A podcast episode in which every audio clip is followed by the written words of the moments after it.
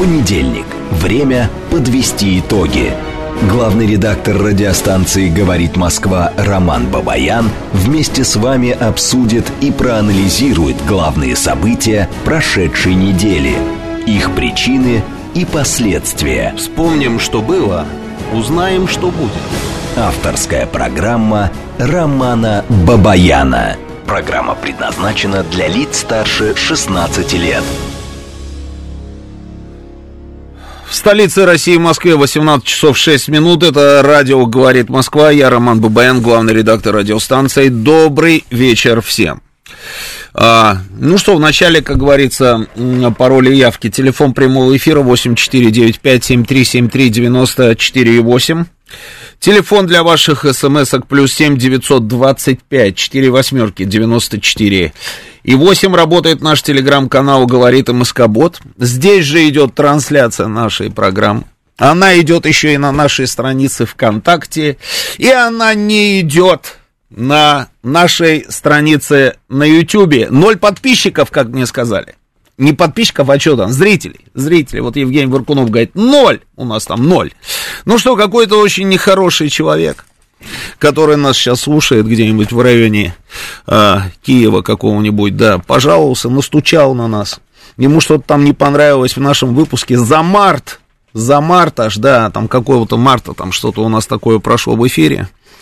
Вот, и он тук-тук-тук-тук-тук-тук там отрадировал, да, и в итоге мы получили опять какое-то дебильное сообщение от Ютуба о том, что мы нарушили какие-то правила их сообщества. Это, конечно, да, фарисейство то еще. Но, тем не менее, в общем, на Ютубе нас нет. Но это же не мешает нам, друзья, устроить перекличку, собственно, в СМС, а, на СМС-портале и а, в Телеграме, правильно? А, ну, вначале, как обычно, давайте, значит, я про основные новости, которые, собственно, основные события, которые разворачивались на минувшей неделе, да, и продолжают, собственно, разворачиваться сегодня, потом на некоторых из них остановимся более подробно. Таллин, вот мне пишут, Таллин здесь, не, давайте, давайте, кроме Таллина больше ничего пока не вижу, да, ну хорошо, в общем, Таллин уже хорошо. Ну надо же, Таллин всех опередил, друзья. Ну вы что, Волга потекла в другую сторону. Таллин впереди планеты всей. Вот Григорий подтянулся из Санкт-Петербурга. Итак, а, Западу удалось найти только треть из замороженных резервов Москвы. Соединенные Штаты и страны Евросоюза пока не смогли в полной мере ре- реализовать планы по аресту валютных сбережений ЦБ России. Конфисковать удалось только от 80 до 100 миллиардов долларов от общей суммы замороженных активов в 300 миллиардов долларов. А, Значит, и в продолжение, смотрите, а человек, который замглавы Атлантического совета, Чарльз Личфилд, дает интервью эстонской газете, эстонской газете опять, Эсти, Павиалет, э, что-то такое, да, вот как-то она так называется. И вот он как раз там и называет вот эти вот цифры от 80 до 100 миллиардов долларов. И по его сведениям, западные страны не имеют ни малейшего представления о том, где именно находятся остальные активы. На 1 января резервы Банка России составляли 612,9 миллиардов долларов, ну то есть 613 считайте. Из них в странах, которые ввели санкции, было размещено больше половины. 16% в Германии, 10% во Франции, 9,3% в Японии, 6,4% в Штатах, 5,1% в Британии, 2,7% в Канаде, 2,5% в Австралии. И вот этот вот самый аналитический совет, подведомственный НАТО, короче, не знают они, где эти деньги. Предлагаю э, отныне руководителя нашего Центробанка называть не Эльвира Набиулина, или нет, давайте будем называть ее Эльвира Набиулина, в скобках Штирлиц. Ну, потому что только человек, который вот, вот, вот владеет такой компетенцией, мог спрятать такое количество денег так, что они не могут их найти. Об этом обязательно будем говорить подробнее. Значит, а, Мария Захарова обвинила Запад в использовании Минских соглашений. По словам официального представителя МИДа, выигранное время позволило накачать киевский режим оружием. Так она прокомментировала высказывание Ангелы Меркель. То есть Берлин, говорит она, а соответственно и весь коллективный Запад не собирался выполнять Минские соглашения, имитировал приверженность резолюции Совбеза, игнорировал все преступления, которые совершались киевским режимом на Донбассе и на Украине во имя решающего удара по России. А, Меркель заявила в интервью а, газете Die Zeit, что Минские соглашения подписывались для того, чтобы дать Украине время и помочь ей стать сильнее. Да, дальше. Жозеп Барель заявил, что Европа истощила свои запасы вооружений из-за длительных массовых поставок Киеву. Он, по-моему, не первый раз делает подобного рода заявления. Каждый раз после того, как он делает эти заявления, а, появляются опять какие-то новости. То какая-то там, я не знаю, а, Румыния, то там какая-то Германия, то еще кто, французы там. Нет-нет, но что-то все равно подбрасывают. То есть как-то у них странно истощаются запасы вооружения. Ну ладно. Столтенберг пока еще генеральный секретарь НАТО заявил, что Североатлантический альянс уже в принципе готов к мысли, что военное столкновение с Россией вполне вероятно. Интересное заявление. Столтенберг, понимаете, вполне вероятно.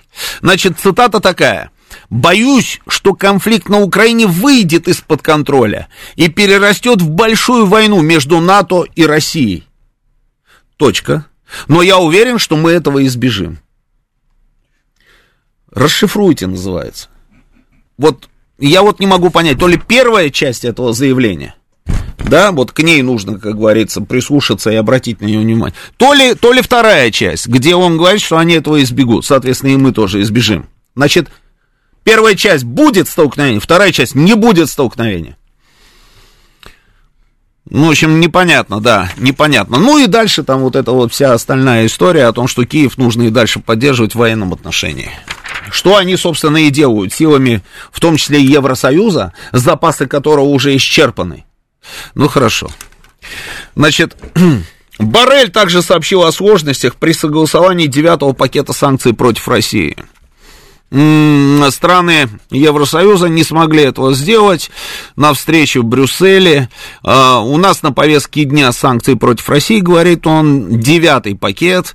Мы еще не достигли окончательного согласия, нужно договориться еще по ряду вопросов. Это будет нелегко, потому что вот у всех есть разные взгляды. Но я думаю, договорятся, я не переживаю за них, договорятся. Они вот, что касается там а, пакетов и что касается санкций, они всегда договорятся.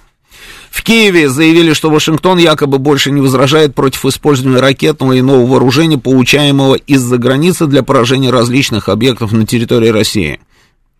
А, на самом деле это не в Киеве заявили, по большому счету, а на самом деле об этом а, сделали заявление в Америке.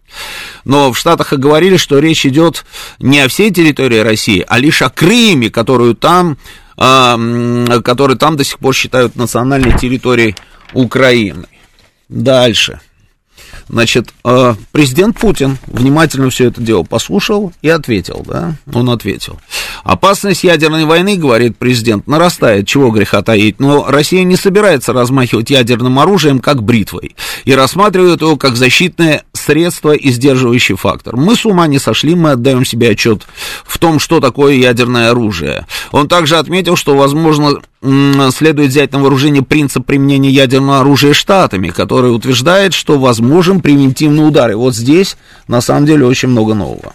Потому что если раньше мы говорили о том, что мы можем воспользоваться своим ядерным арсеналом только в том случае, если, будет, а, если будем мы атакованы или кто-то из наших союзников, то есть в качестве ответа, то сейчас мы берем на вооружение американскую историю, где они готовы были наносить удары ядерным оружием превентивно, в том числе и по а, местам дислокации ядерных сил а, своего потенциального противника. Хорошо. Дальше. Э, ну, это ладно. В Бишкеке прошел саммит ЕАЭС, в нем приняли участие лидеры России, Армении, Беларуси, Казахстана и Киргизии. А, Москва рассматривает три варианта ответа на потолок цен на нефть. Кстати, указ президента должен появиться не сегодня, а завтра называется, да? А первый вариант – это полный запрет на продажу топлива государствам, которые поддержали этот самый лимит. Второй вариант предусматривает а, вето на экспорт по контрактам, куда включено условие потолка цен. И третий – введение индикативной цены, то есть определение максимальной стоимости российской нефти Юралс к эталонному сорту бренд. В общем, это вот какая-то запутанная опять история. Мне кажется, что нужно останавливаться на первом варианте, тем более мы громко об этом заявили еще как только там начали говорить про какой-то там этот самый потолок. А первый вариант это полный запрет на продажу топлива государствам, который поддержит этот самый лимит. Дальше. Да ну вот и все как-то. Ну и, естественно, а, новость по поводу обменов. Вообще вся неделя прошлая, это были сплошные обмены. Мы обменивали, значит, а, вернули на родину 60 наших а, солдат и офицеров, которые были в плену украинском. Соответственно, туда уехали 60 человек. Это, это хорошо. Ну и вот этот вот знаменитый, собственно, обмен, ну, знаменитый, нашумевший такой, да, бут, бут на э, вот эту вот баскетболистку, которая вот высокая, э, темнокожая, э, с наркотиками, которая засветилась, да, у нас там где-то там э, в районе аэропорта. М-м, как ее звали? Крайнер. Правильно, молодец. А, странная история, ну, честное слово, странная. Она вот со всех сторон, вот куда ни посмотришь, она везде странная. Я вот все никак не могу понять, а, что происходит. Вот почему, вот как вы думаете, вот почему американцы взяли, вытащили из, из российского, собственно, плена, как они говорят, да, а, не разведчика своего и офицера, да, который сидит, да, который Уиллан Пол, а вот взяли, обменяли на эту баскетболистку. Я слышал там бесконечные вот эти вот попытки объяснить, да, что все это объясняется тем, что вот она, она, конечно, там а, нетрадиционной там ориентации, то есть представители ЛГБТ, плюс она темнокожая, плюс это БЛМ, да, вспоминаем, плюс там еще, наверное, что-то, да, там есть такое интересное, да, именно поэтому, в силу внутриполитической конъюнктуры, ну это же идиотизм, нет разве? Ну как? Только поэтому и все. Поэтому вы представляете, что, что испытал непосредственно сам а, Уилан, который сидел уже на чемоданах, как мне известно. Вот он сидел на чемоданах, и он был уверен, что, конечно, это будет он. Кругом шли его, собственно, фотографии. Он в мундире, там, морпех или не морпех, там, с какими-то наградами, да, вот сидит этот человек, разведчик, как они его называют, все. И хлобысь, и они говорят, не-не, давайте нам этот самое. Это что же такое происходит? Мне на самом деле очень нравятся эти процессы. Пускай они у них и дальше идут вот в этом самом направлении. Если для них вот такого рода, собственно, товарищи ценнее, чем вот этот вот Уилан, да, а, так это хорошо. Для нас хорошо. Но просто вы представляете, вообще в принципе, вот это вот торжество этого самого абсурда в государственных масштабах, с учетом того, что это государство, это Соединенные Штаты, а не какая-нибудь там маленькая непонятная страна, какая-нибудь Латвия там или еще что-нибудь. Взяли, поменяли. Взяли, поменяли, да, и Уиллан сидит здесь, продолжает сидеть. Интересно, интересно. Ну и дальше тоже, уже с нашей стороны, мне кажется, тоже сплошные перегибы, потому что а, вот эта вот информация, да, а, вначале сделали предложение вступить в ЛДПР, да, там Слуцкий сделал эти заявления, потом а, а, распиаренное абсолютно вот это вот вручение партийного билета, да, вот эта вот фотография, где вручают этот билет, а, бесконечное количество там публикаций. Я, я при всем уважении, да, но я, я считаю, что, ну, наверное, все-таки а, есть другие кандидаты, на то, чтобы из них сделать героев. Но не будут. Я так думаю. Может быть, мы чего-то не знаем опять. Да, я свою вспомогательную вот эту вот историю всегда произношу. Может быть, чего-то не знаем. Может быть, он действительно там, а, вот как звонили слушатели и интересовались, в каком он звании. Может быть, он выполнял какие-то спецзадачи. Тогда это многое меняет и объясняет. Но хотелось бы тогда об этом узнать что-то. Но если мы имеем в графе «дано» только ту информацию, которую мы имеем, ну, мне кажется, нужно просто, как говорится, порадоваться, что мы своего гражданина вытащили, и все.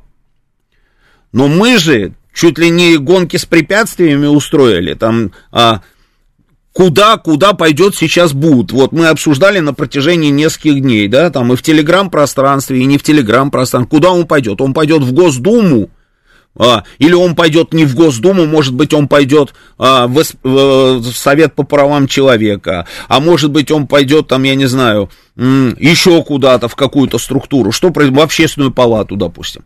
А что такое, почему? Буд мне, кстати, понравилось, когда он вышел и стал делать вот эти вот заявления, да, а, знаете, там реакция некоторых людей, они говорят, неугомонный какой-то мужик, посмотри, только, как говорится, да, а, прилетел там, вместо того, чтобы привести себя в порядок, как говорится, отдохнуть, перевести дух там, он продолжает, собственно, делать заявления, я и добровольцем готов, там, и СВО я поддерживаю, и то, и все, и 20-30, то есть так вот, серьезно-серьезно. А кто-то пытался сравнивать там Бута там с Кириллом Вышинским, что вот мы обменяли там Кирилла, Кирилл вот вернулся, он воспри... но секундочку, это разные вещи. Ну согласитесь, что это разные немножечко фигуры.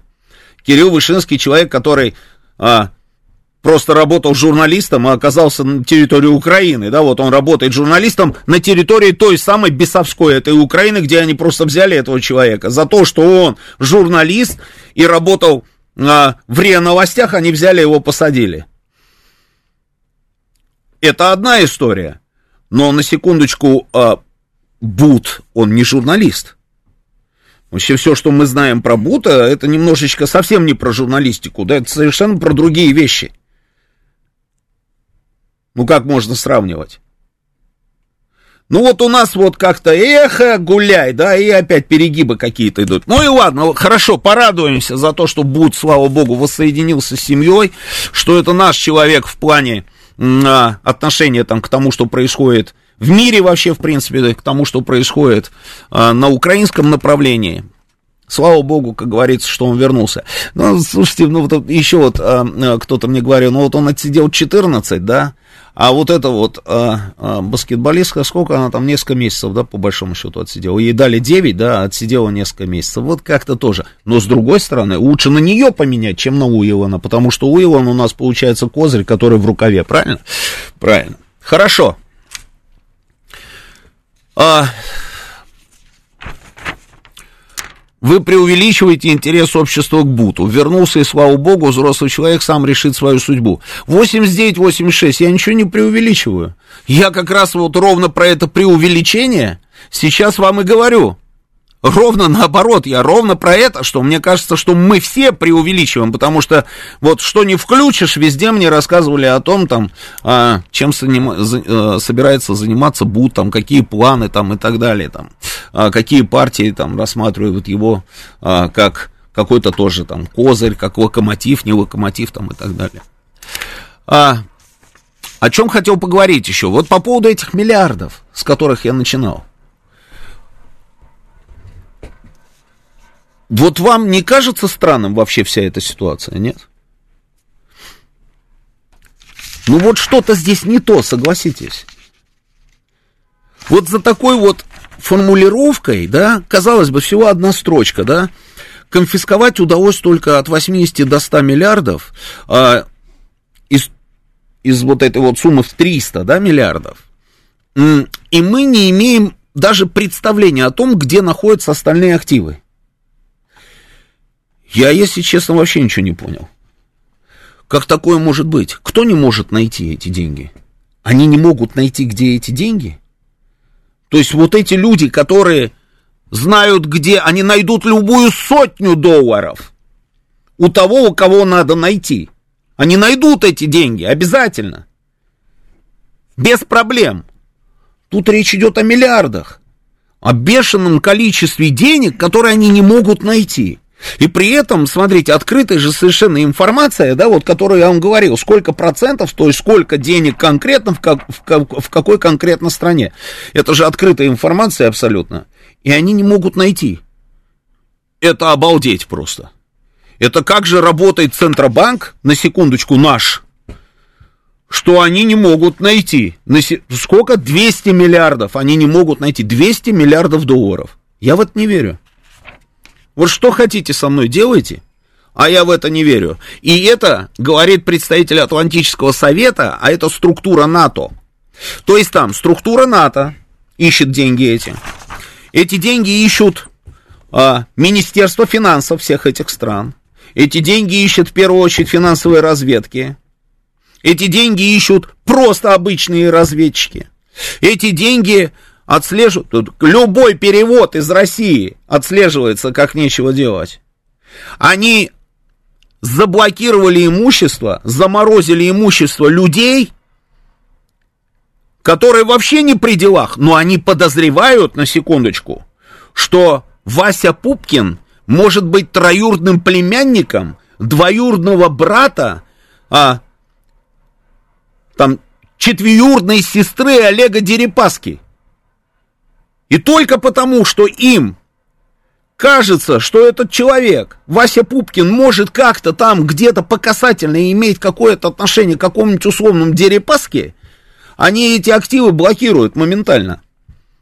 А здесь 200 миллиардов долларов российских денег, это вот эти вот крохоборные товарищи, которые за евро удавятся в Европе, они не могут найти эти деньги? Я в это не верю. А, ну, давайте попробуем порассуждать. Что происходит? Да, ну так вот, просто порассуждаем. Ну, во-первых, а, что вот, Дмитрий, они еще не знают, сколько денег можно хранить в обыкновенной квартире. Да, Дмитрий, совершенно верно, они не знают, да. Я даже понимаю, на кого вы намекаете, там, Захарченко, там, вот эти вот все дела. Но секундочку, Дмитрий, Захарченко, он был в России. А эти бабки, они там, за границей, и как вы собирались их туда увезти для того, чтобы спрятать в какой-нибудь квартире? Без вариантов. Значит, это банковские транзакции, это, а, это может быть какие-то там бумаги, и тогда неважно. А 200 миллиардов не могут найти. Я в это не верю. А теперь вот я говорю, давайте попробуем порассуждать. Ну, во-первых, вот этот вот странный обмен, про который я только что говорил, он очень странный, этот обмен. А, не настолько, мне кажется, там все вот так вот посходили с ума для того, чтобы подыграть какому, какому-нибудь электорату там этого, или членам этого БЛМ, для того, чтобы выдергивать вместо своего кадрового разведчика из России, выдергивать там вот эту вот Грайнер, которая. Вразумительного объяснения, по большому счету, нет. Просто вот есть факт, да, вот факт обмена вот такой, и факт с этими деньгами вот такой. Давайте попробуем вот подумать, да, а 200 миллиардов. Ну вот, предположим, предположим, наверное, не получится у нас сейчас подумать, потому что а, скоро у нас будут новости. Но, а, ну так вот, намекну просто. Ну, предположим, допустим, Просто, допустим, не кидайте, называется, сразу меня а, камнями, да? А может быть, это часть каких-то договоренностей? А? Ну, как вариант. Ведь мы же с вами, помните, да, были обмены, да, там выдавали, допустим, а, вот а, командиров там Азова. Да? Нам не нравилась эта история. И нам казались эти обмены странными, да? Ну, хорошо.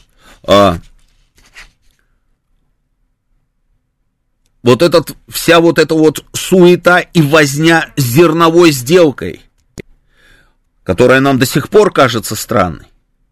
Ну, давайте продолжим после новостей. Сейчас вот будут новости самые интересные. После новостей продолжим. Понедельник. Время подвести итоги. Главный редактор радиостанции «Говорит Москва» Роман Бабаян вместе с вами обсудит и проанализирует главные события прошедшей недели – их причины и последствия. Вспомним, что было, узнаем, что будет. Авторская программа Романа Бабаяна. 18.36 в Москве, это радио «Говорит Москва», продолжаем работать в прямом эфире. Прям запинали вы нашего Филиппа Клейменова. Ну, что такое? Ну, бывает, человек, может быть, не очень любит футбол, поэтому путает Монако с Марокко. Ну и что? Похоже, Монако, Марокко, все очень похоже, да. Ну, конечно, вы правы, да. Именно Марокко, а не Монако. А, поэтому не надо больше писать на эту тему. Ну так вот, значит, еще раз. Вот давайте попробуем вместе, друзья, вместе а, вспомнить, что было странного. Вот с того момента, а, как идет специальная военная операция. Ну, вот какие вот моменты, да, там вызывали у нас вопросы. Обмен там с этими азовцами я уже сказал. Пишем, первое Азов. Но предположить, что эти упыри стоят 200 миллиардов, это, конечно, вряд ли. Это, конечно, вряд ли. Второй момент. Зерновая сделка. А, я вот до сих пор ну, кто-нибудь может мне объяснить, зачем нам нужна эта зерновая сделка? Что это вообще за цирк с конями, собственно, с этой зерновой сделкой? Нам все время рассказывают про какой-то голод. При этом потом выясняется, что все это зерно идет совсем не тем, кто голодает. Нам рассказывают о том, что угу, вот сейчас точно даем честное пионерское, или как там в Турции пионеры называются, я даже не знаю. Ну, в общем, честно, турецко-пионерская, вот сейчас уже железобетонно, что зерно пойдет голодающим. А зерно опять не идет голодающим. Нам говорят, честное ООНовское вам даем, честное ООНовское. Ваше зерно и ваши удобрения, которые в латвийском и в эстонском портах заблокированы, заморожены. Мы сейчас все отпустим, и все это вы сможете там передать кому угодно. Хотите бесплатно, хотите за деньги, да. А, и никто ничего опять не делает.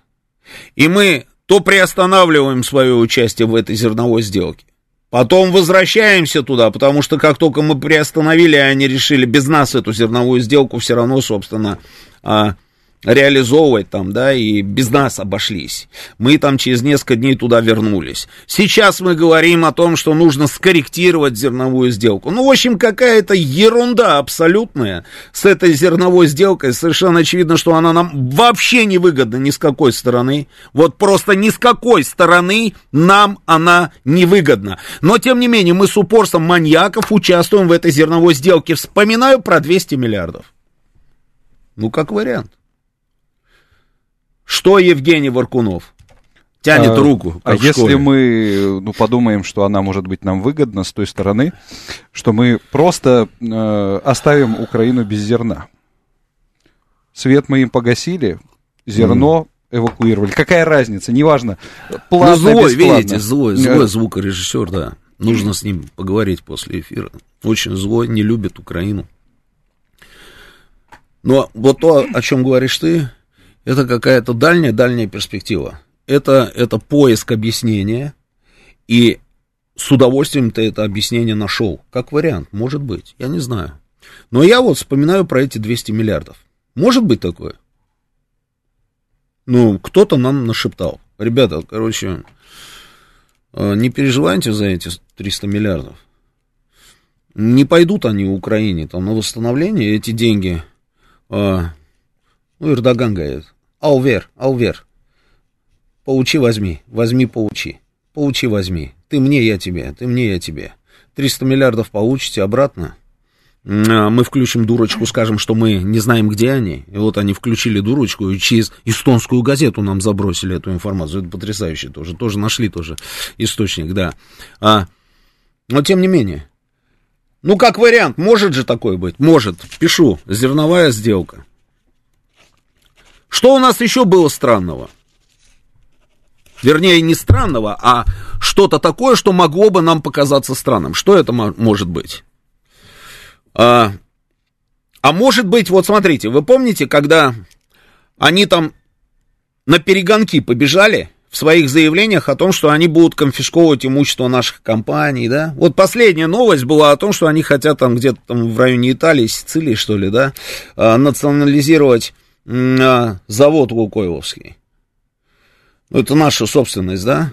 Вначале Германия там что-то национализировала, связанное с Северным потоком, да? Потом еще кто-то, еще кто-то, да? А мы говорили, а мы почему ничего не национализируем? Мы же тоже говорили, их активы здесь есть? Есть, давайте национализируем их, давайте их заберем. И мы ничего этого не делали. И наши э, министры там и вице-премьеры говорили, не, ну слушайте, даже в этот век беспредела, да, и время беспредела, мы все равно э, руководствуемся э, международным правом, законом, там, мы, мы хорошие, в общем, одним словом. Может быть, вот эта странность нашего поведения объясняется, вот я опять вспоминаю про 200 миллиардов, может быть, это так работает, нет?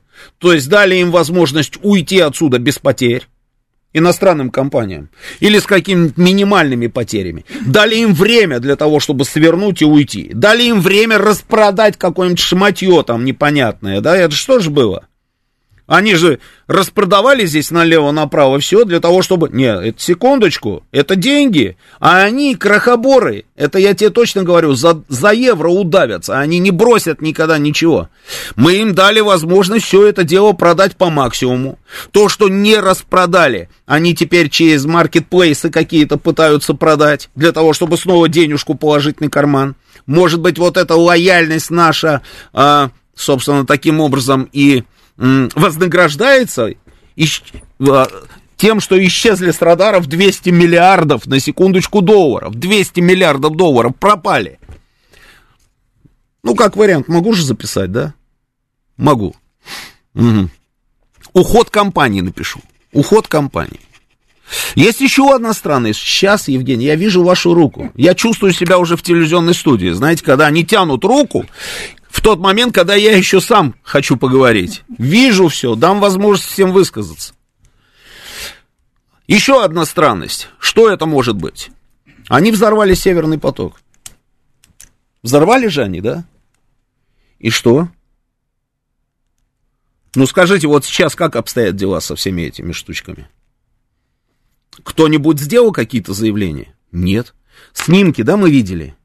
Вначале Туда что-то такое опустили глубоководное, а, они обследовали, потом засекретили на секундочку информацию. Потом а, опять показали какие-то картинки. Но ответ, кто это сделал, мы с вами получили, нет.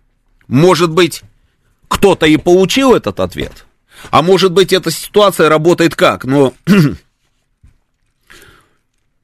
но это акт международного терроризма, однозначно, правильно?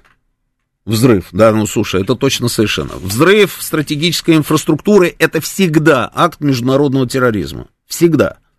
А другое дело, что это можно замять или не замять эту ситуацию.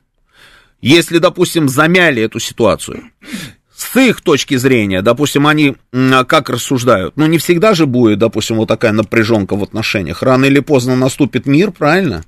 Правильно. А, и суды же не отменят, да, суды же тоже будут, собственно, функционировать. И кто его знает, там, какие решения будут принимать суды где-то там в каком-то будущем. А это все деньги. А чтобы вот снять, допустим, вот эту вот историю из повестки этой будущей, может быть, вспоминаем опять про 200 миллиардов? Я не знаю, вот Северный поток. Я пишу, Северный поток, 200 миллиардов. Я, может быть, чего-то забыл, друзья. А, звоните, наш телефон 8495-7373-94-8. Телефон для ваших смс-ок. А, плюс 7 925 4 восьмерки 94 8. Э, работает наш телеграм-канал «Говорит МСК-бот». На нем же идет трансляция нашей программы. Она идет еще и ВКонтакте на нашей странице. Давайте попробуем разобраться, что за чудо чудное случилось. Куда делись эти деньги и почему они найти их не могут. Слушаю вас, вы в эфире. Добрый вечер. Здравствуйте. Да. Ну, смотрите, мне бы хотелось сразу по нескольким моментам высказаться. Давайте. Поставленными вами. Значит, начнем с Бута, да. Ну, было выяснено, что он э, обычный человек, что дело сфабриковано. Если бы он был нашим агентом, это тоже вошло бы в дело, ему еще больше лет бы дали тюрьмы. А так он обычный, и это знали американцы и мы. Поэтому за него бы, ну, мы не, э, не стали бы отдавать э, американского шпиона. Вот.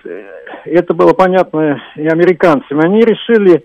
Вы знаете, того, чтобы... я вот сразу а? вас перебью. Американцам вообще ничего не было понятно. Потому что они за Бута хотели получить и шпиона, и баскетболистку. Вы забыли? Они хотели, но да, они хотели. понимали, что мы не дадим. Они Только, не понимали, много. они попробовали. Они потом поняли, что мы не готовы за одного отдавать двоих. Мгм. Они ничего не, поми- не понимали. Они никогда ничего не понимают, они нахрапом действуют.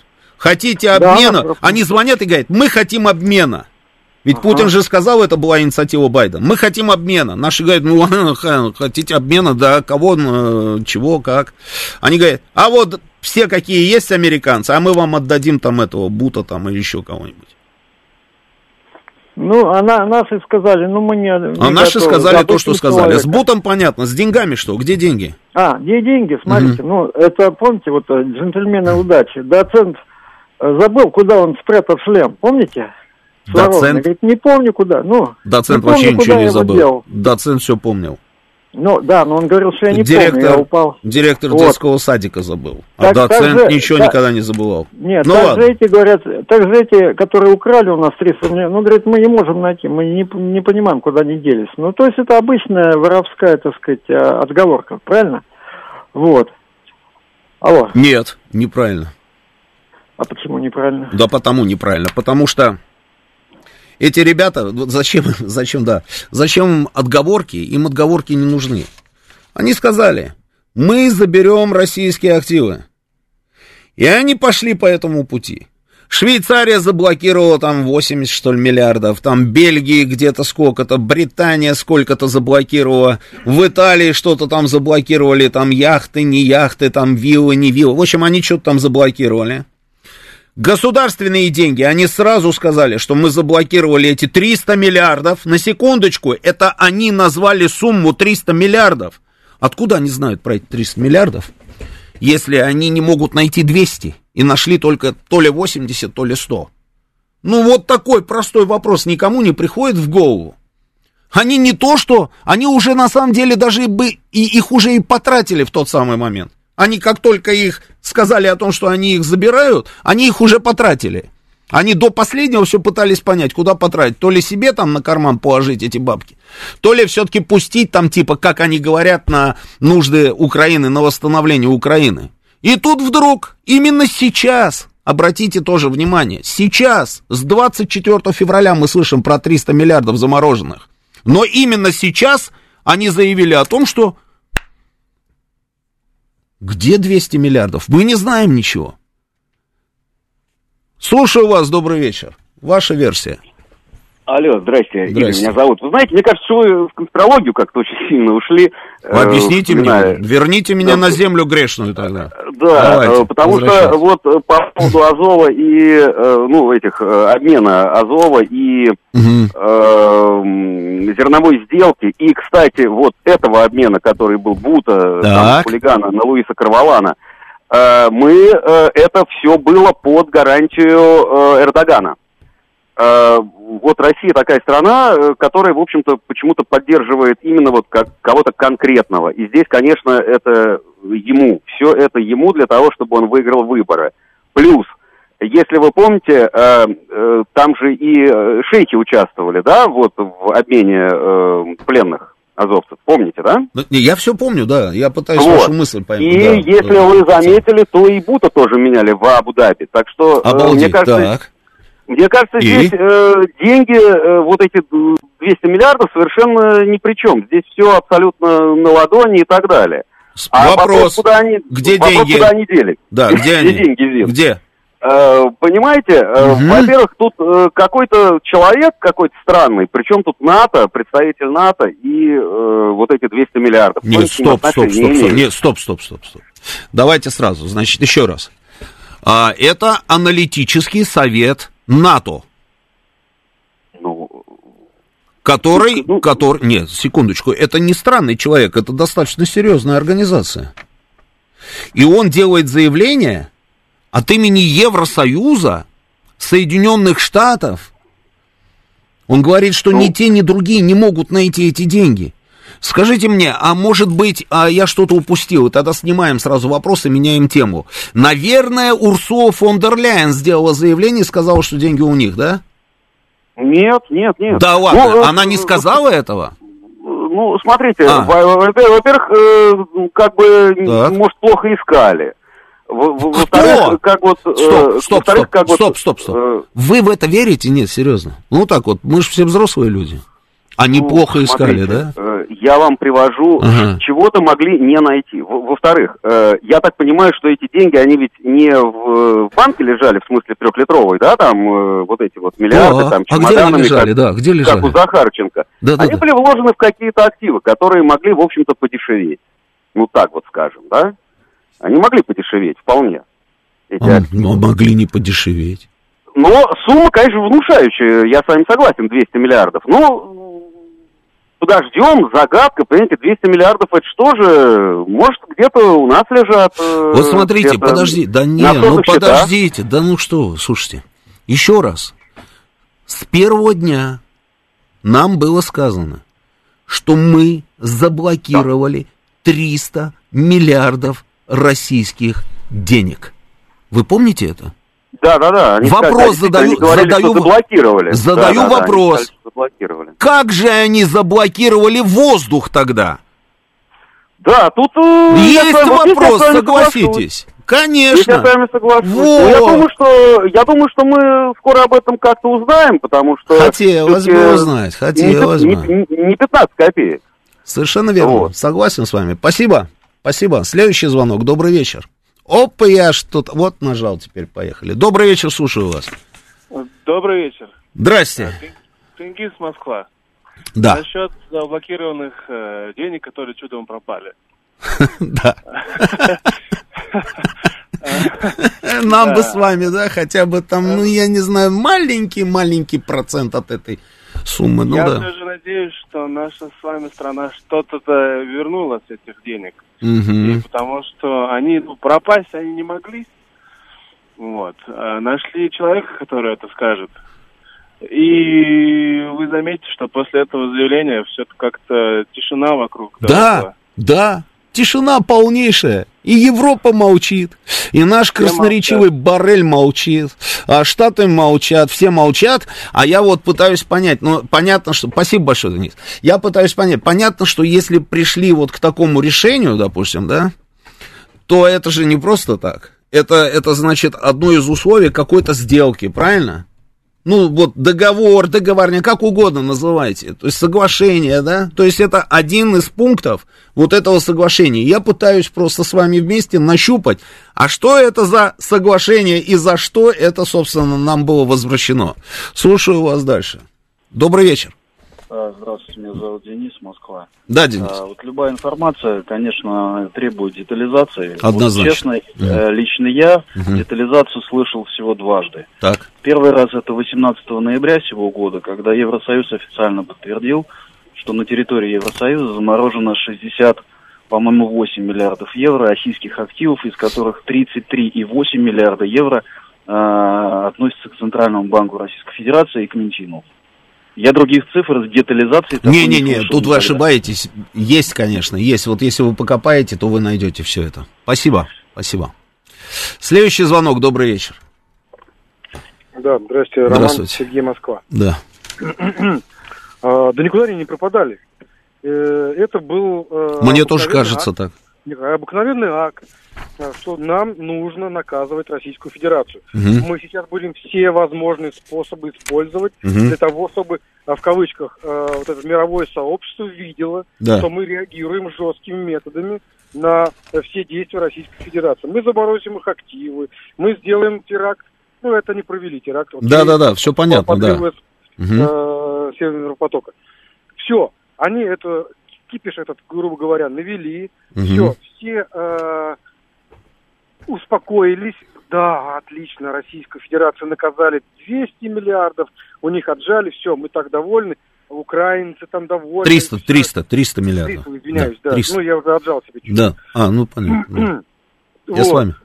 Все, отлично, молодцы. И теперь э, это же получается со стороны э, тех, кто у нас их морозит, эти активы, получается от- откровенное воровство.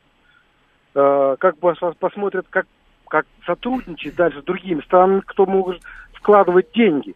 Никак. То, то любая страна может также быть обворована. э, Ну вот то, что вы говорите, на самом деле мы неоднократно делали под такие же заявления на всех Да. уровнях, и на уровне МИДа, и наш президент об этом говорил. Это очевидная история, конечно. Вот, Другие да, страны и- наблюдают. Если они можно с ними, то почему не сделают так же с нами?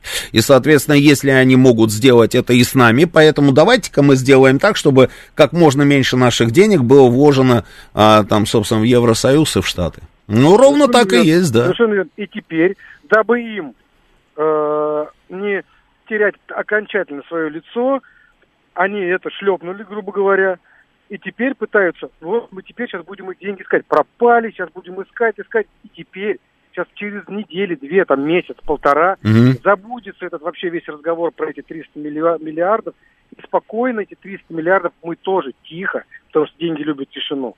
Эти деньги тихо будем пользоваться этими э, деньгами 100%, и мы об этом не узнаем. Они просто будут у нас и были, и будут эти деньги э, пользования в на, на- на- на- нами же. Ой, Сто отлично, отлично, если будет Это так. просто, Я да, только это за. Я за. Дай бог, дай бог. Спасибо. Читаю ваше сообщение. А, вот понравилось, понравилось сообщение. Для справки, пишет Нилс Майкл, а, 200 миллиардов весит 2000 тонн. Да.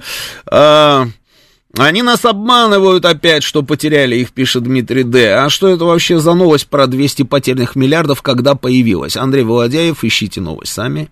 А, ярды на Луну, наверное, отправили, пишем, пишет Максим Милотов. А, плохо искали. А, касательно зерновой сделки, а может быть, дело в интересах какого-то конкретного человека или людей, чьи личные финансовые интересы пострадали, а, людей, а люди эти имеют доступ в высшие эшелоны власти. Денис, ну мы так с вами можем фантазировать до бесконечности. А, а в чем проблема? А, Включите станок и напечатайте новые. Что напечатать? Деньги напечатать? Доллары? Не, можно, в принципе, пойти по этому пути, да? Включить и печатать доллары, там, евро. Печатаем, печатаем, да. Так, дальше. М, С Бутом они хотели нам показать, что, по их мнению, стоят наши люди. Просто в тюрьме не нашлось еще раз. С Бутом они хотели нам показать, чего, по их мнению, стоят наши люди. Просто в тюрьме не нашлось никого мельче спортсменки, лесбиянки, наркоманки. Господи, боже мой, Смит, ну что с вами? Ну, ну какая-то вот у вас такая вот, знаете, прям вот ой-ой-ой, какая логика. А, да они просто украли эти 200 миллиардов, а следы воров покрывают. Артем Петров пишет. Кто украл? Э, ха, будь я либералом, пишет Андрей, решил бы, что 200 ярдов давным-давно в РФ и распилили в тайне от США, но я не либерал.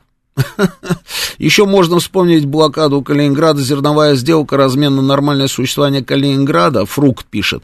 Это м, список странностей, да? Мгм, понятно. Деньги... А, вот, вот, все, человек признался. Кирилл Силаев пишет, что деньги у него. А, а Украина так... Так, так, так, так. Что-то про флот, про наш. А, Просто наш руководитель очень не хочет запустить к нашим берегам какой-либо американский флот, так что из ЗОУ выбирают маленькое, 4313. А кто взорвал Северный поток, пишет 3558. Я могу только догадываться, кто взорвал Северный поток, 3558. Официально мы с вами пока ничего сказать не можем, потому что расследование, и, по крайней мере, первые попытки этого расследования были засекречены. По-моему, датчане или шведы там, да, засекретили всю эту историю. А, вот э, Вадим нам сообщает 21-22, что по зерновому коридору обратно идет оружие. Но я не думаю, Вадим, что вы знаете об этом, а наше Министерство обороны об этом не знает. Не все так просто, Вадим. Сейчас у нас самые интересные новости. Я предупрежу сейчас а, нашего ведущего, что все-таки не Монако, а Марокко. Но мы вернемся через несколько минут. Понедельник. Время подвести итоги. Главный редактор радиостанции «Говорит Москва» Роман Бабаян вместе с вами обсудит и проанализирует главные события прошедшей недели, их причины и последствия. Вспомним, что было, узнаем, что будет. Авторская программа Романа Бабаяна. Программа предназначена для лиц старше 16 лет. 19.06 в Москве, это радио «Говорит Москва». Продолжаем работу в прямом эфире. Телефон прямого эфира 8 495 7373 94 8. Телефон для ваших смс-ок а, плюс 7 925 94 а, 4 восьмерки 94 8. Работает наш телеграм-канал «Говорит МСК Бот». Вижу ваши сообщения. А, здесь же идет сейчас трансляция нашей программы. Она идет еще и на нашей странице ВКонтакте. На Ютубе она не идет. Не идет. Так. Вижу, вижу все эти сообщения ваши, да, вот тут у меня спрашивает Беня Букштейн, вы сообщения выборочно читаете? Так и да, Беня, выборочно читаю сообщения. Так, эм, все бы ничего, если бы это не сказалось на благосостоянии россиян, пишет Ирина. Что сказалось на благосостоянии россиян, Ирина? Э, я тоже думаю, Василий пишет, что европейцы уже потихонечку все растащили, а теперь дурачками прикидываются. Э, так, Петр, Германия, Ганновер с нами. Хорошо. Чат на Ютубе идет, пишет нам Петр. Может быть такое, что чат идет, а трансляции на Ютубе нет. Странно. Ладно. Так. Э, Джекпот пишет, мне кажется, нам плевать, если американский флот выдвинется в нашу сторону. Более того, Дмитрий Анатольевич только этого и ждет, раз так ярко о наших ракетах э, рассказывает. А мне понравилось больше, как президент Путин рассказывал про наши ракеты. Помните, вот он, э, у него было очень хорошее настроение, на самом деле, да, на саммите, который был в Киргизии, и он рассказывал, он говорит, прям 100 ракет вот так вот полетят сразу, как только система предупреждения о ракетном нападении, значит, засекут какие-то пуски, полетят 100 ракет, и никогда вы там ничего не, не поймать. И он так на подъеме с улыбкой, да, кошмарит, в общем, одним словом их. Так, давайте поменяем тему. Ситуация в Косове. Ситуация в Косове. Вы пока подумайте по поводу денег, да. А, следим за информационными лентами. Глядишь, и где-нибудь вдруг и всплывут там эти 200 миллиардов. Ситуация в Косове. Ну, на самом деле, слушайте, ну мы же знали, что она должна взорваться, правильно? И вот мы сейчас с вами в шаге от того, что она вот-вот, собственно, перерастет в какое-нибудь а, вооруженное столкновение между сербами и косовской полицией. И я не знаю, на самом деле, перебросили туда сербы свои войска или свой спецназ или нет, потому что была противоречивая информация вчера ночью. Были даже видеокадры, когда шли колонны, да, и там рассказывали нам авторы этих телеграм-каналов, что это колонны именно, собственно, сербского спецназа.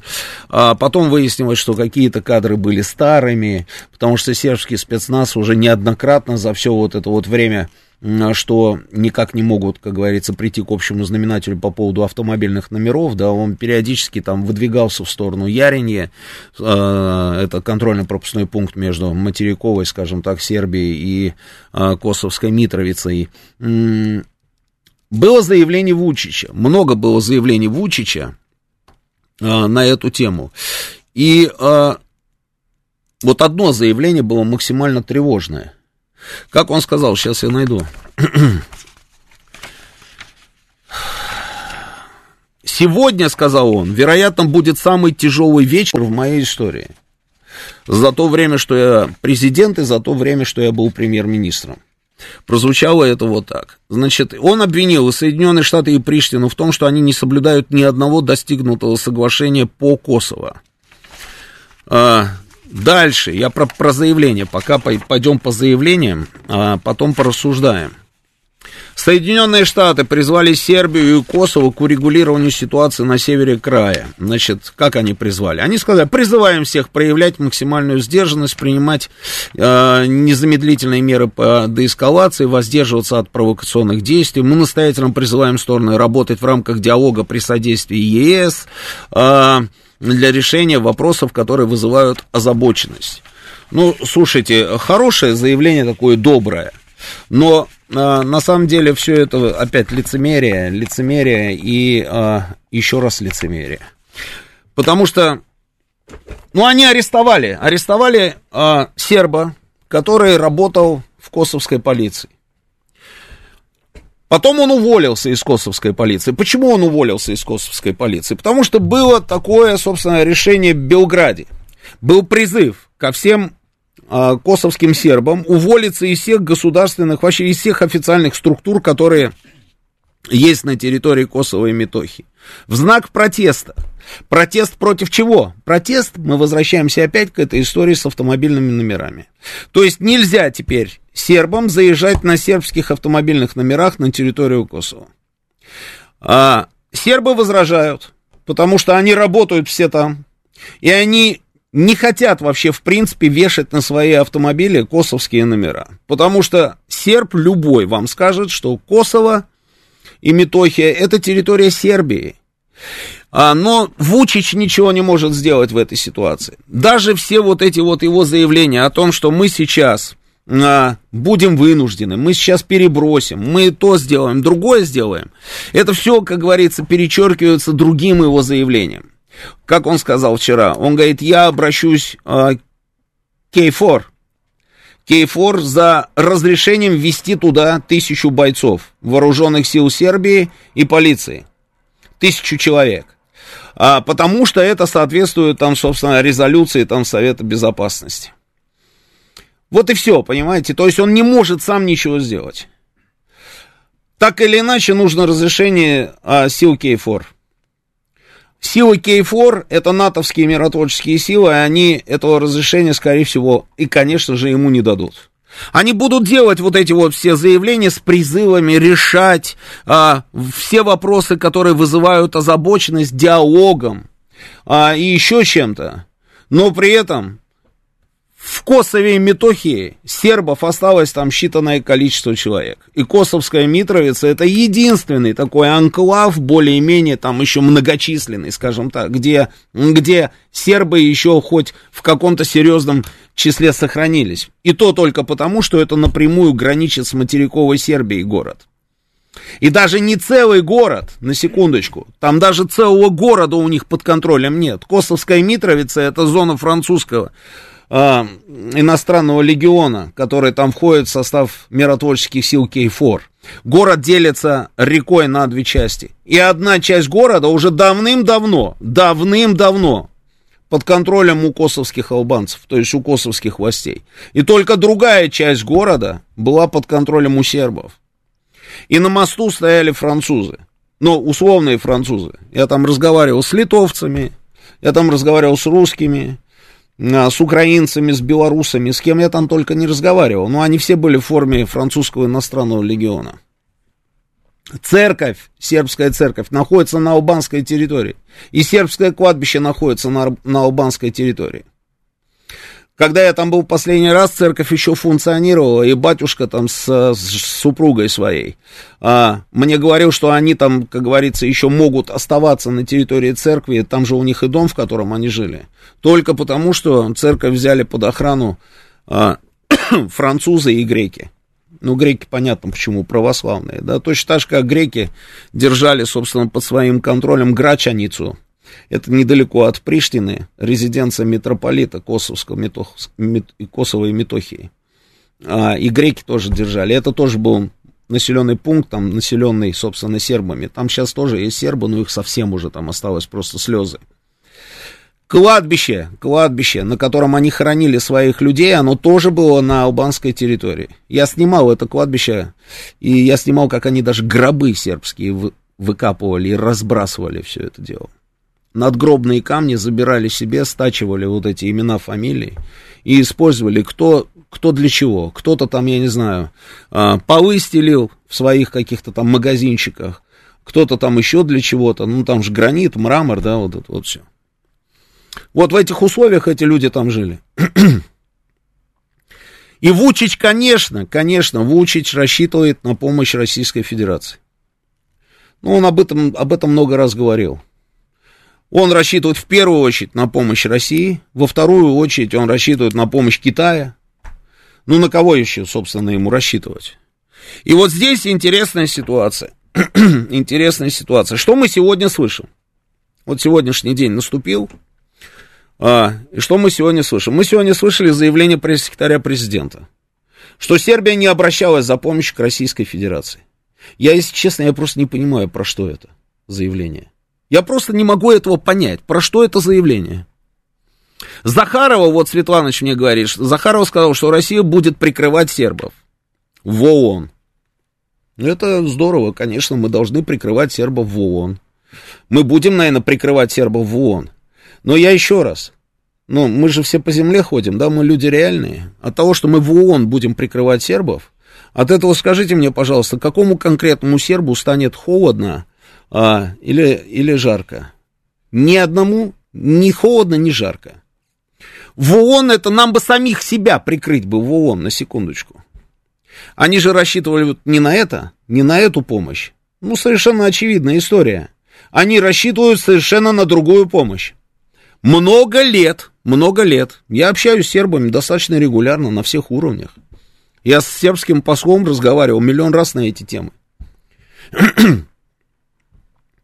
С ребятами я встречался, которые учатся, там очень много а, ребят учатся в наших вузах, университетах. Я туда приезжал, а, и общались мы с ними. Они рассчитывают на другую помощь, и они говорят, ну время-то изменилось. Тогда, когда нас бомбили, это была другая Россия. Это же был Козырев и Ельцин. Козырев это вообще у них ругательное слово. Ругательное слово. Вот все самое подлое, самое гнилое, самое предательское, вот все, что есть в этом мире, вот такое, они называют это все Козыревщина. И понятно же почему, да? Конечно, понятно. А Ельцин, да, они вот до сих пор, до сих пор ты с кем поговоришь там, ну, не с молодняком каким-нибудь, да, вот с человеком, который помнит все эти времена, все эти события, с ними поговоришь, они скажут, что, конечно, Ельцин тогда мог бы помочь, но не помог. Я, когда ходил там под этими бомбами и ракетами, кто только ко мне не подходил в Сербии, в Югославии тогда, кто только не подходил, говорил, где С-300, дайте С-300, дайте С-300. Когда сбили эту гребаную невидимку, я снимал как раз как а, крестьяне из этого села, где грохнулся этот самолет, он там в такой прудик упал, и они его пытались вытащить маленькими тракторами. Знаете, там вот у всех крестьян есть свои такие вот, это, в каждом дворе маленькие легкие трактора, на которых они там а, урожай там перевозят, там собирают, кто-то пашет там и так далее. И они вот двумя такими тракторами пытались вытащить этот сбитый самолет. А когда поняли, что весовые категории разные, Значит, куда-то побежали, побежали, посовещались, пригнали еще два трактора, четырьмя тракторами пытались вытащить этот самолет. Не получилось. Потом уже, собственно, силами полиции и армии они его вытаскивали оттуда. А, я записываю интервью с полковником сербской армии, и он говорит, это С-300, С-300. Ну, а потом говорит, конечно, это не С-300, но это была русская ракета. И прям в фюзеляже она так впаялся, там кусок, собственно, ракеты, это было видно, да, с нашими буквами там, хотя алфавит один и тот же, но есть нюансы. С нашими буквами, да, и понятно, что это старый наш комплекс. Но они тогда ждали от нас помощи. Они сейчас ждут от нас совсем другой помощи. Мы в ООН готовы их прикрывать, вопросов нет. Но речь же сейчас идет не об ООН. Речь идет о том, что косовские власти, они не скрывая, не скрывая никогда, ни на секундочку, они не буксовали на этом направлении они ведут всю ситуацию к тому, чтобы в Косове не осталось ни одного серба, даже духа, чтобы их там не было. Я вам про кладбище рассказывал. Духа, чтобы их не было. Они это делают абсолютно, как говорится, под прикрытием все тех же самых сил Кей-4. Кто этого не знает? Это знают все и ООНовская администрация, и там, я не знаю, и Кейфор, и международная полиция, которая там находилась. Они вс- ничего не могли сделать с этими а, косоварами, которые просто убивали сербов в промышленных масштабах, заставляли убегать людей из, из края. И вот последний остался город, половина города, половина. Их оттуда сейчас хотят выдавить. Что должен делать Вучич? Вот эта вот маленькая Сербия должна туда перебросить войска, так им свернут там шею. Хотя он говорит о том, что да, мы, собственно, с толком для себя, там, с пользой для себя потратили вот это вот все время, мы стали мощнее. Это все здорово. Это здорово. Но мощь разная, понимаете, да? НАТО и Сербия, они рассчитывают на нас. И на Китай. И появляется пресс-секретарь нашего президента, который говорит, что они должны обратиться к нам за помощью.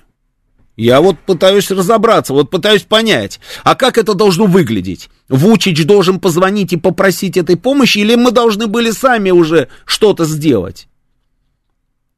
Другое дело, что? Но под, а с другой стороны, главное же, как говорится, попробовать для начала. Есть варианты. Есть варианты. Вот тут вот читаю инициативу. Вот еще. Сейчас я зачитаю вам прям. Э, депутат Чепа назвал условия, это новость я читаю, у нас в телеграм-канале, она вышла, эта новость вот у нас днем, да? Депутат Чепа назвал условия вхождения Сербии в состав России. Страны могли бы воссоединиться по итогам референдумов, говорит Чепа. А, плебисцит необходим, чтобы потом никто не говорил, что это оккупация, захват а, и свержение. Это он сказал в интервью, говорит Москва. Значит, он первый заместитель председателя комитета Госдумы по международным делам, Алексей Чепа. Это должны определять люди, говорит он, это референдум, это волеизъявление народа должно быть, чтобы потом никто не говорил, что это оккупация, захват, свержение, потому что будет большое число противников этой идеи, поэтому здесь нужно все четко делать. Поддержку будем в любом случае оказывать, Сербия глубоко дружественная для нас а, страна. Ну вот как вариант. Можно, конечно, улыбаться и смеяться, да, а, тут есть несколько таких моментов, а, референдум, чтобы потом никто не говорил, ну, слушайте, уважаемый депутат, даже если мы проведем, ну, предположим, просто вот, ну, там, вот предположим эту ситуацию, даже если мы проведем 10 референдумов, 10, и сербы придут и проголосуют, стопроцентно за вхождение в состав России, как вы предлагаете. Вы что, думаете, что никто потом не скажет, что это оккупация, захват или что-то такое? Да вы что? Да все равно же скажут. Вспоминаем, что у нас происходило в 2014 году. Э, в 2014 говорю. Э, в 2014 же, да? Да, в 2014 году, все правильно. Давайте вспомним. И вы думаете, что сейчас будет по-другому? Ангела Меркель прилетела к нам сюда 10 мая, помните, вот много лет назад. Стоит рядом с Путиным. Оккупацион, оккупацион, оккупацион. Это она про а, воссоединение Крыма с Россией. Оккупацион и оккупацион. Оккупацион и оккупацион. И они так и будут нам оккупацион, оккупацион. Без варианта. Поэтому даже не надо, собственно, референдумов никаких проводить. Но, но, а на первый взгляд, вот эта вот идея, например, да, которую высказывает Чепа, да, она может показаться какой-то странной, да? Ну, воссоединение, да, Сербия, граница нет, того нет, там сербы где-то там на Балканах, мы здесь, да. А что будет за воссоединение такое? Ну, вы знаете, я что вспоминаю? А я вспоминаю а, обращение Милошевича, когда он говорил, давайте рассмотрим вариант и Югославия вступит в союзное государство России и Белоруссии. Перед этими бомбардировками 99 -го года. Давайте рассмотрим этот вариант. Если мы, значит, рассматриваем этот вариант, говорил Милошевич, а Югославия, ну тогда была Югославия, у нее даже была Адриатика. Ну что такое Адриатика? Средиземное море. Тогда, в принципе, в наши порты можете войти своими кораблями. На этих кораблях может быть что угодно. Там могут быть наши базы, а, ваши базы. Вы можете там разместить какую угодно, собственно, а, технику, какие угодно системы вооружений. Ну, как вариант, почему нет? И это сразу меняет, собственно, а, статус Югославии, говорит он. И они, наверное, не рискнут атаковать нас, если мы будем в союзе с Россией и Белоруссией. Но этого не случилось. Этого не случилось. Но даже тогда, тогда мы так или иначе хоть что-то пытались сделать. Ну, хоть что-то пытались сделать, ну, честное слово. Вспоминаем разворот самолета. Вспоминаем, это же тогда было, да? Вспоминаем достаточно резкую реакцию Ельцина. Вспоминаем марш-бросок на Слатину. Хоть что-то, ну, пытались сделать. Да, вот не доделали. Не доделали. Но десантники взяли под контроль этот аэродром. Другие десантники в Пскове, в Рязани, в Иванове, там везде, где можно, они там стояли уже под парами, эти Ил-76 вместе с десантурой. И должны были эти самолеты прилететь. И если бы они туда прилетели бы, совсем другая была бы ситуация. Вообще, в принципе, на Балканах была бы другая ситуация, и в мире она была бы другая, эта ситуация. Но не полетели. Почему не полетели? Потому что Венгрия, Болгария и Украина не дали нам воздушное пространство, коридор не дали. Не дали коридор, а Ельцин не рискнул принять это решение. Ну, не рискнул, не рискнул. Там были еще звонки из Америки, там отовсюду были всякие звонки. Не рискнул, вот имеем то, что имеем. Но хоть что-то пытались сделать, на секундочку. И потом, вы помните, когда эти миротворческие силы только вводились, да? натовские и кейфоровские. Наши десантники тоже там были. Наши десантники стояли на Сватине. Они стояли в, Косов, в Косовом поле. Они стояли в каждом секторе.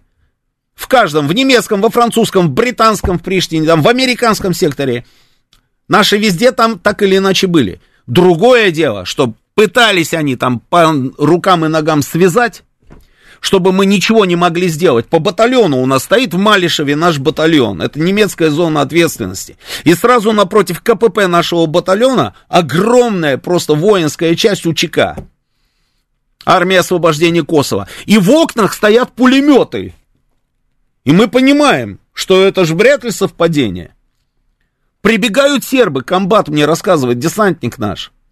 Говорит, прибегает серб, говорит, один, и, говорит, штурмуют деревню, штурмуют. А деревня уникальная, 13 церквей, маленькие, но тем не менее, 13, по-моему, церквей православных в одной деревне. И все мужики держат оборону вместе с женщинами, с детьми. И они даже в этих условиях нашли такие, да, человека, чтобы отправить гонцом к нашим. Он прибегает на КПП и говорит, помогите. А мы не можем туда выехать ни, ни одним бронетранспортером, потому что нам нужно распоряж... раз... разрешение немецкого генерала. И то же самое было во французской зоне ответственности. Везде было то же самое. Но тем не менее, тем не менее, где-то успевали и где-то помогали. И где-то спасали этих самых сербов. Ну, то есть, тогда мы хоть что-то сделали. А вот у меня такой вопрос. Давайте вот, друзья, обменяемся мнениями по телефону, да. А если вдруг сейчас начнется вот это вот столкновение между косовскими силами а, и сербами, мы каким-то образом а, проявимся. Я не про ООН, а вот каким-нибудь образом на земле. Хочу просто мнение людей услышать. Или давай запустим еще и голосовалку. Давай запустим голосовалку для чистоты отношений, да, как раз мы сейчас успеем только провести это голосование, запустить голосование перед новостями, а мнениями обменяемся после новостей. Если вы считаете, что мы должны будем в этом случае оказать помощь Сербии, не в ООН, не на уровне там деклараций, каких-то заявлений, нет, а вот на земле, как-то мы должны будем им помочь, то ваш телефон 495-134-2135. Если вы считаете, что нет, мы не должны вмешиваться, и это проблема, допустим, сербов, да, и косоваров, и пускай там она как-то, у нас своих проблем, да, выше крыши, то телефон а ваш 8495 134 21 36. Вариантом мне все равно, я не интересуюсь и гори все синим пламенем, я вообще не даю. Вот два телефона, да или нет. А сейчас у нас новости, после новостей обменяемся мнениями. Понедельник. Время подвести итоги. Главный редактор радиостанции «Говорит Москва» Роман Бабаян вместе с вами обсудит и проанализирует главные события прошедшей недели, их причины и последствия. Вспомним, что было, узнаем, что будет. Авторская программа Романа Бабаяна. 19.36 в Москве. Это радио «Говорит Москва». Я Роман Бабаян. Телефон прямого эфира 8495-7373-94-8. Телефон для ваших смс-ок плюс 7 925 4 восьмерки 94 8. Работает наш телеграм-канал «Говорит МСК». Бот, здесь же идет, продолжается трансляция нашей программы, она продолжается еще и на нашей странице ВКонтакте. Напоминаю, что идет у нас голосование а,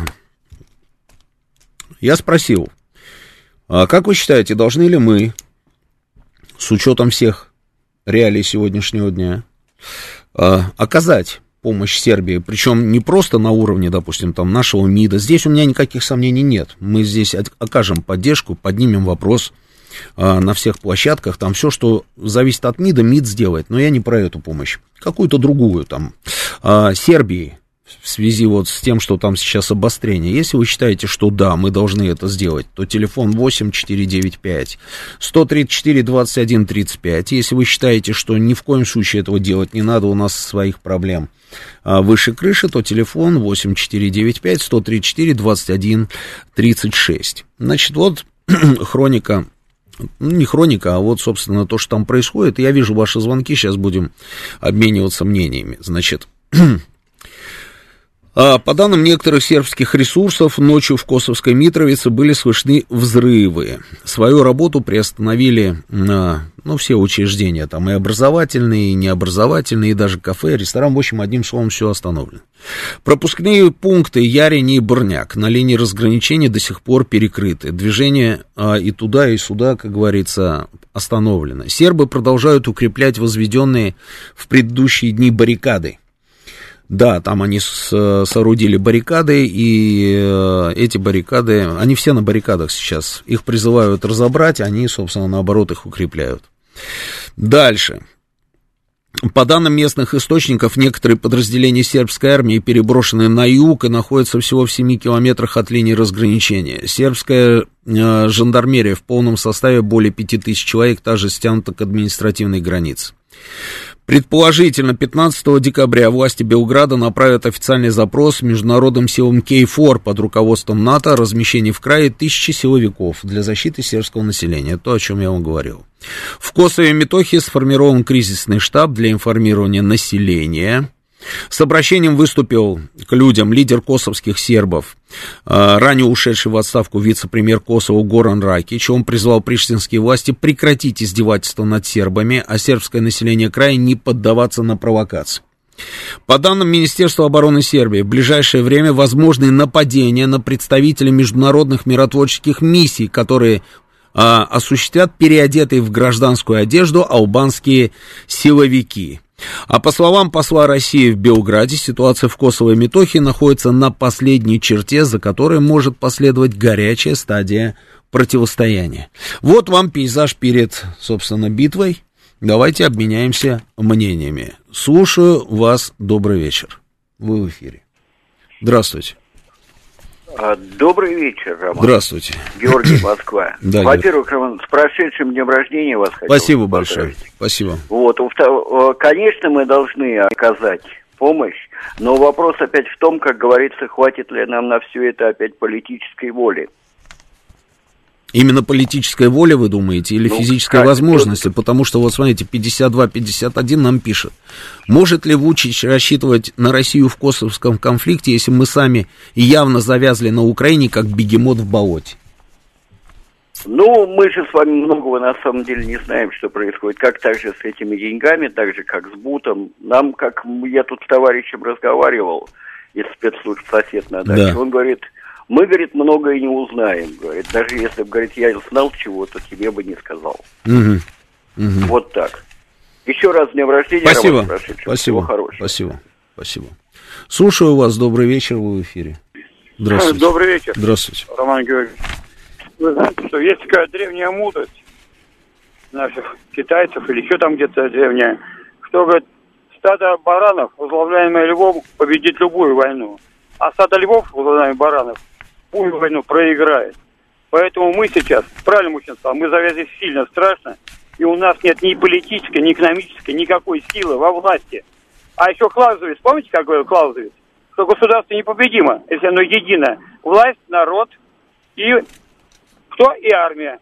Вот, три составляющие. Поэтому, извините, пока мы не установим наши границы в пределах хотя бы Советского Союза, у нам ничего не светит. Как Спасибо. сказал Бзежинский, помните, сказал как? Россия без Украины – это не Россия. Вот Спасибо. что самое главное, Спасибо. это ключевое. Спасибо. Да, пожалуйста. Слушаю вас, добрый вечер, вы в эфире. Алло. Да, слушаю вас, говорите. Да, добрый вечер. Роман Дмитрий на связи. Э, ну, я, безусловно, придерживаюсь э, позиции относительно того, что, конечно, братьям сербам необходимо помочь. Э, безусловно, это должно быть четко выверенное какое-то выстроенное решение.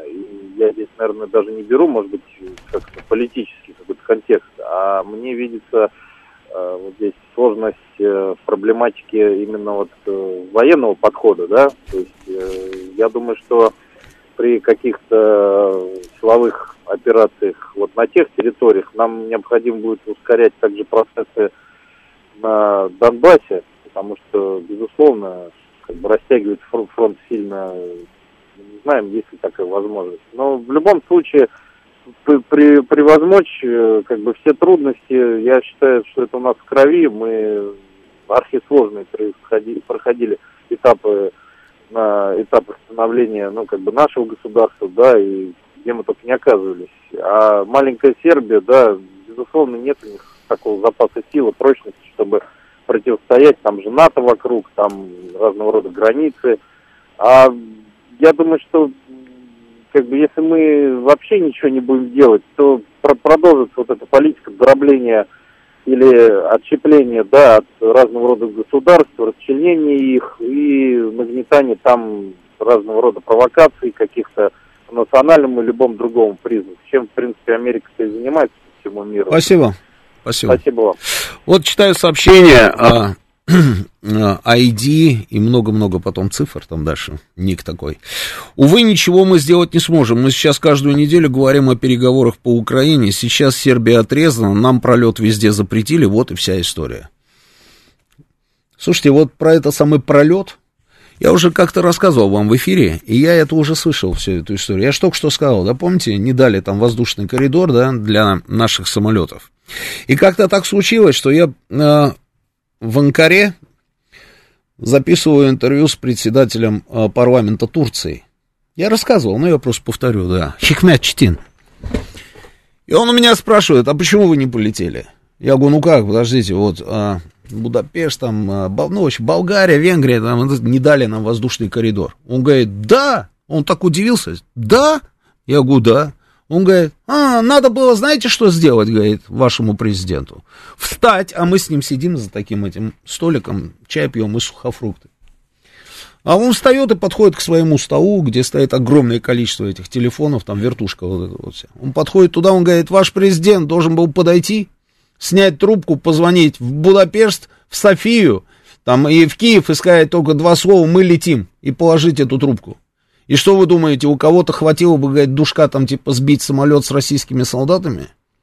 Вот то же самое идея. Как вы думаете, если, допустим, полетим? Ну, это я так, я просто рассуждаю. Ну, допустим, летим мы туда. Идет колонна Ил-76, что, собьют наш самолет, да? Да никогда никто не рискнет опять. Ну, как только они наносят удар по нашему самолету, ну, мы предупреждаем, мы летим. Это наши солдаты, мы летим туда. И они будут сбивать, кто они? Немцы? Кто? Поляки? Ну, там натовцы какие-нибудь, да? Натовцы будут сбивать, да, наш самолет? То есть сразу Третья мировая война, и вспоминаем президент, и сто ракет полетели, жу -жу -жу -жу. Да, и на этом все закончилось. Да не будут они этого делать. Но другое дело, что мы и не полетим. Значит, почему-то мне так кажется.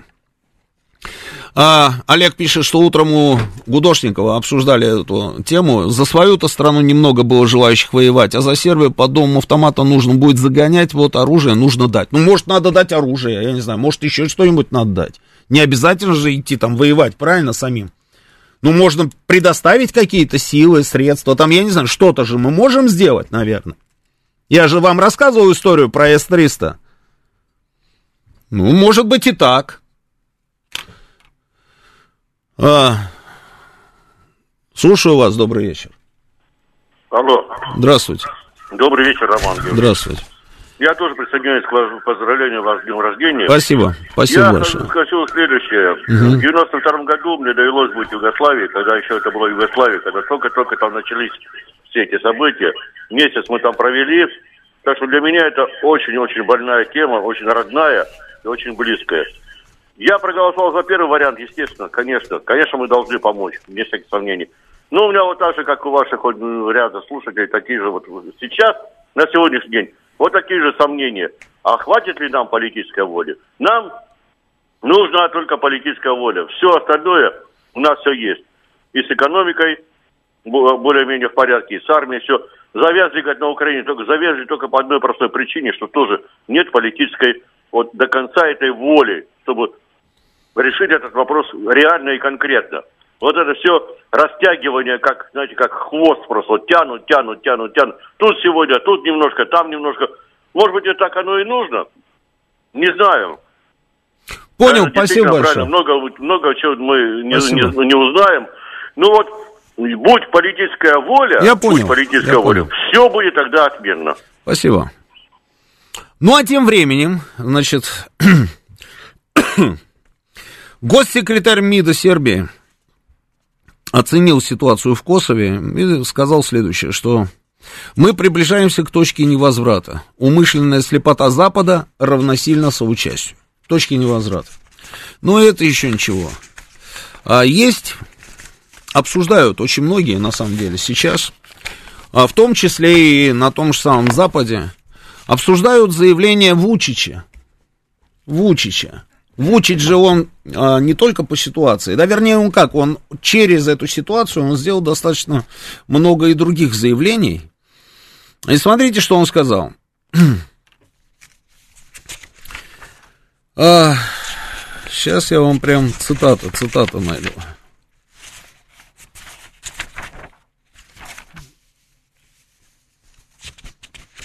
Вот, да, по-моему, да?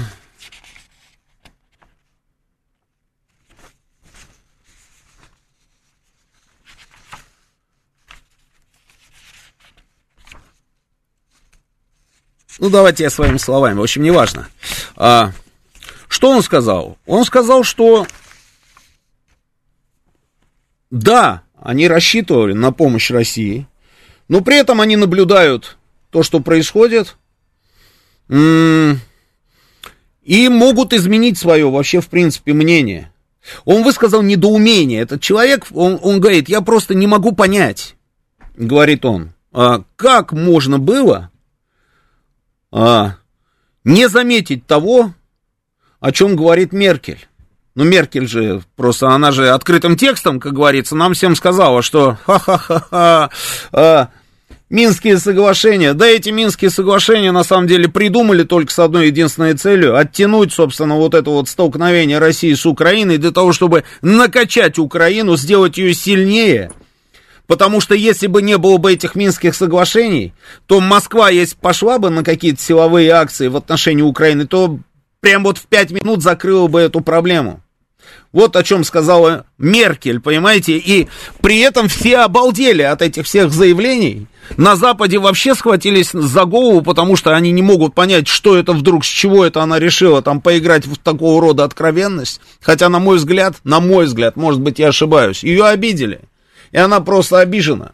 Она обижена тем, что ее вышвырнули из политики, по большому счету. Человека, который много-много-много лет был канцлером Германии, президента Франции, на секундочку, называли вице-канцлерами. Вы помните, да?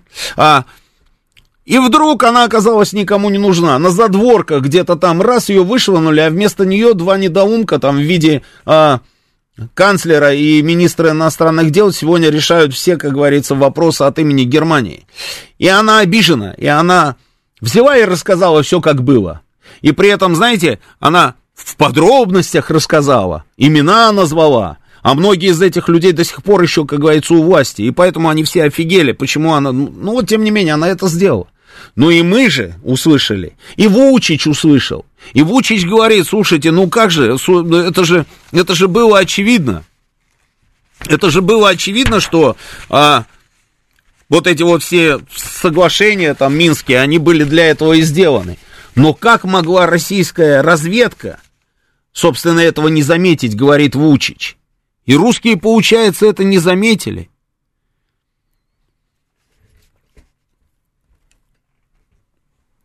Это то, что драматично меняет, вот эта цитата его прямая, это то, что драматично меняет положение вещей во всяком смысле, прежде всего политическом. Это для меня ясный сигнал, кому мы не можем верить. То есть им мы не можем верить, европейцам имеет в виду, потому что они обманут. А, и здесь возникает вопрос там, да, как мы, маленькая страна, вообще в принципе можем продержаться, если в мире вот это вот все Обман на самом высоком уровне. Обман. А, если это все там, как говорится, считается нормальным, он говорит, как мы, маленькая страна, можем продержаться?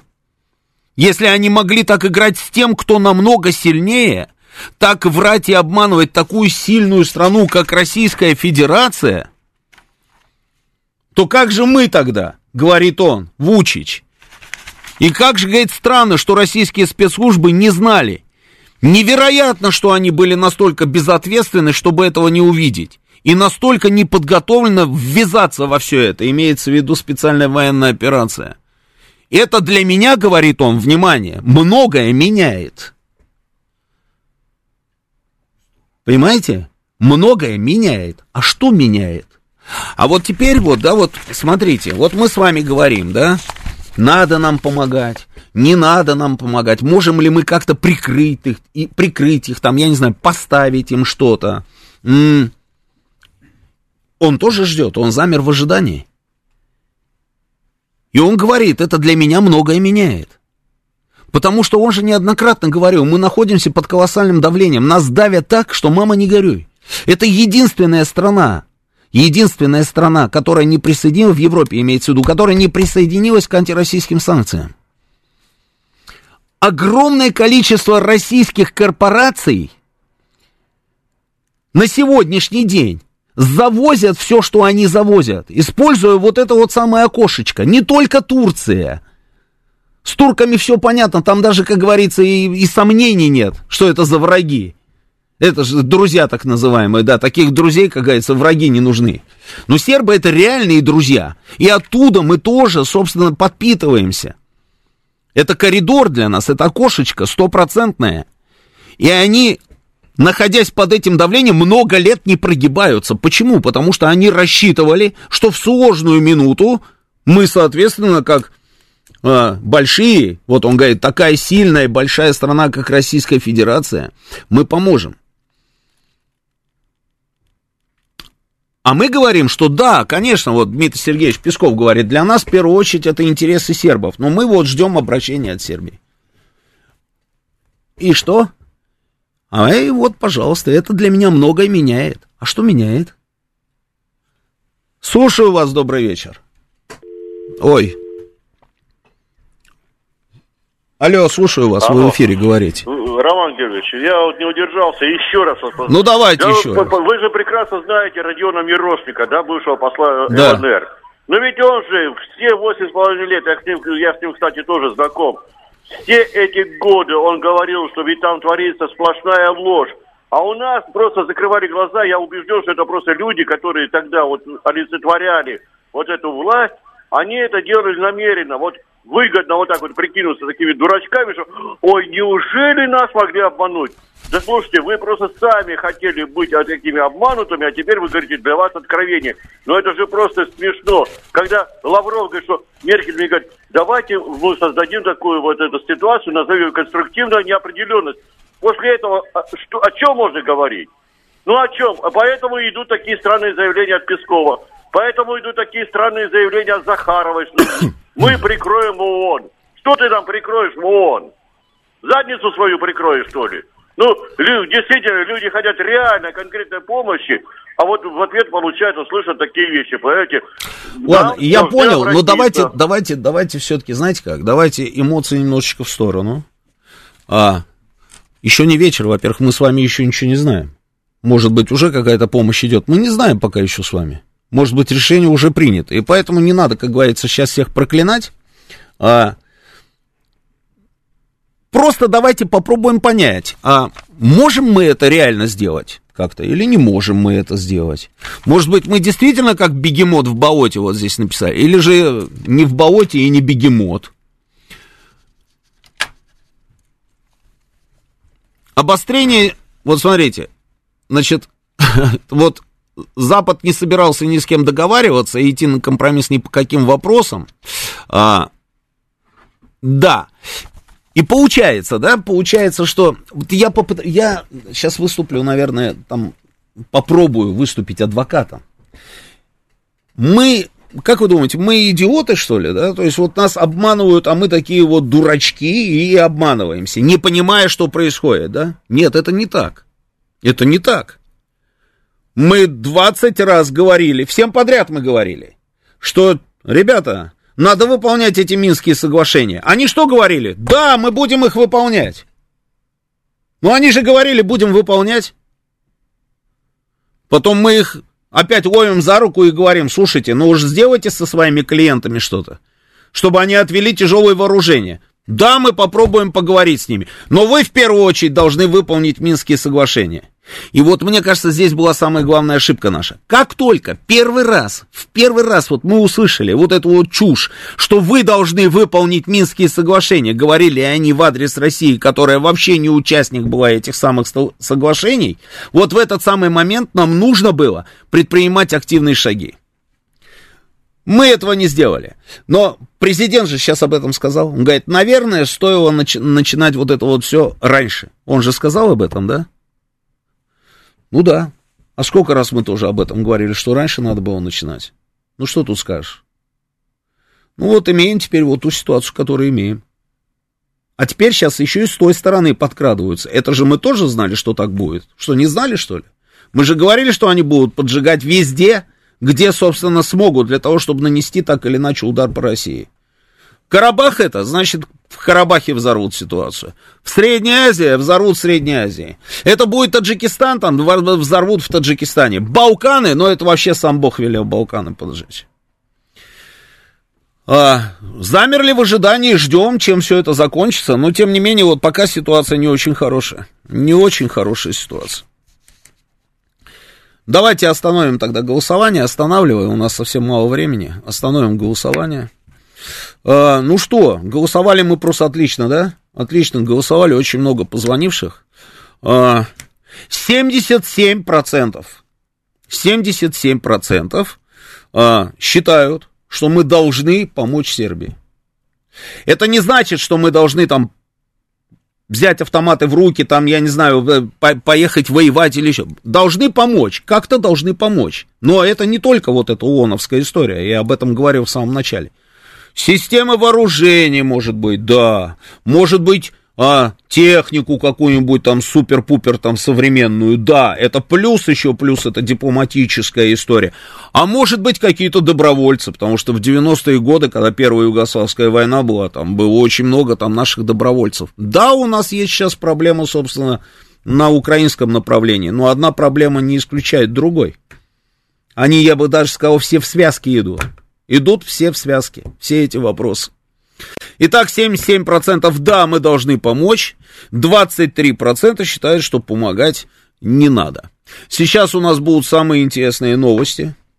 А, Филипп Клеменов уже у нас в студии. Потом у нас будет очень интересная а, программа про футбол в контексте чемпионата мира. Вам расскажут, наверное, про то, как нас чуть с ума не свели там все эти матчи когда люди побежали за, все, за всеми этими успокоительными. А потом у нас будет военный курьер Александр Сладков и Галим Вергасов про ситуацию в зоне специальной военной операции. Новости.